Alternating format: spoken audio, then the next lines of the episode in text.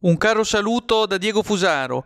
C'è una novità davvero degna della massima attenzione che eh, va sotto la dicitura ultim'ora, come usa dire, e che riguarda eh, proprio eh, un fatto avvenuto in questi giorni e che merita davvero una nota di attenzione.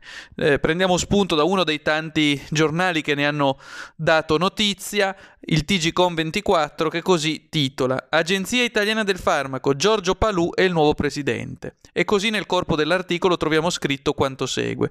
Giorgio Palù è il nuovo presidente dell'Agenzia Italiana del Farmaco. È stata la conferenza delle regioni dopo le dimissioni di Domenico Mantuan, divenuto DG di Agenas, a proporre al ministro della Salute il nome dell'ex professore ordinario di microbiologia e virologia.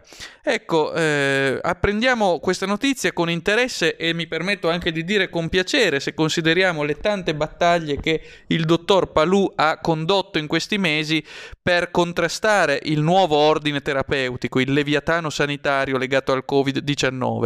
Ricorderete quando con forza Palù affermò che il 95% dei contagiati sono asintomatici, con ciò contrastando fieramente la narrazione del verbo unico terapeuticamente corretto che tende a identificare senza riserve contagiati con malati che eh, intasano le corsie ospedaliere, le eh, terapie intensive e quel che è peggio creano eh, ovviamente disagi alla sanità pubblica. Ebbene, apprendiamo con eh, giubilo questa notizia, vedremo cosa farà Palù in concreto, intanto ci congratuliamo a distanza con lui, eh, finalmente un buon segno, una buona notizia, o come direbbe l'antico poeta Orazio, hoc erat in votis, erano i nostri desideri che accadesse finalmente qualcosa di positivo e che una voce non allineata potesse contare un po' di più nel mondo del potere, se vogliamo definirlo genericamente con questa categoria Foucaultiana.